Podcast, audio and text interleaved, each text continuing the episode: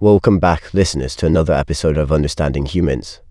I'm Alan, your cynical co host. And I'm Grace, your perpetually positive and goofy co host. We're here to dig deep into the mysteries of humanity, one topic at a time. And today, Grace, we're diving into the world of rock and roll with a band that has been around for a whopping six decades, the Rolling Stones. That's right, Alan. These English rockers formed way back in 1962 and have been rocking our world ever since. They're like the Energizer Bunny of the music industry. They just keep going and going. And let's not forget their classic lineup Mick Jagger, Brian Jones, Keith Richards, Bill Wyman, and Charlie Watts. Those guys knew how to make some gritty, rhythmically driven sound. Absolutely, Alan. But did you know that in the early years, it was Brian Jones who led the band? However, things took a turn when Mick Jagger and Keith Richards started writing their own songs. Poor Brian felt a bit left out, and his drug addiction didn't help matters. Of the classic tale of creative differences. It's like being in a band is a recipe for drama. Who would have thought? Drama aside, the Rolling Stones made their mark on the music scene with their covers and then found even greater success with their own original material. Hits like Satisfaction, Get Off of My Cloud, and Paint It Black became international sensations. And let's not forget the iconic albums Aftermath, Beggar's Banquet, and Let It Bleed.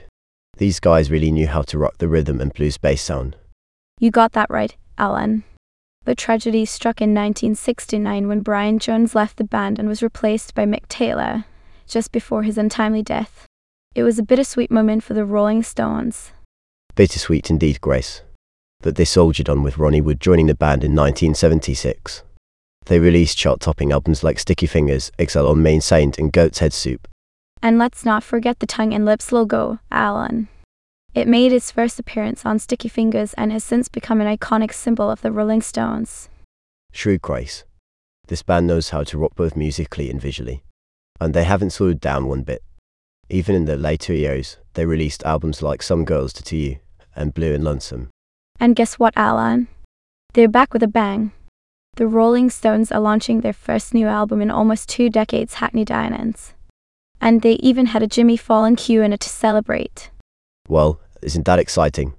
The Rolling Stones are proving that age is just a number when it comes to rocking out. I wonder if they'll still have the energy to tour like they used to. Oh, I have no doubt, Alan.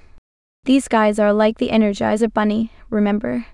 They could probably outrock musicians half their age. I wouldn't be surprised, Grace.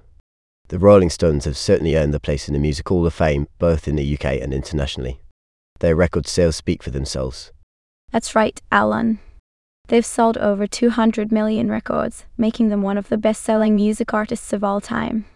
And they even have three Grammy Awards and a Lifetime Achievement Award to their name. Impressive, Grace. Truly impressive.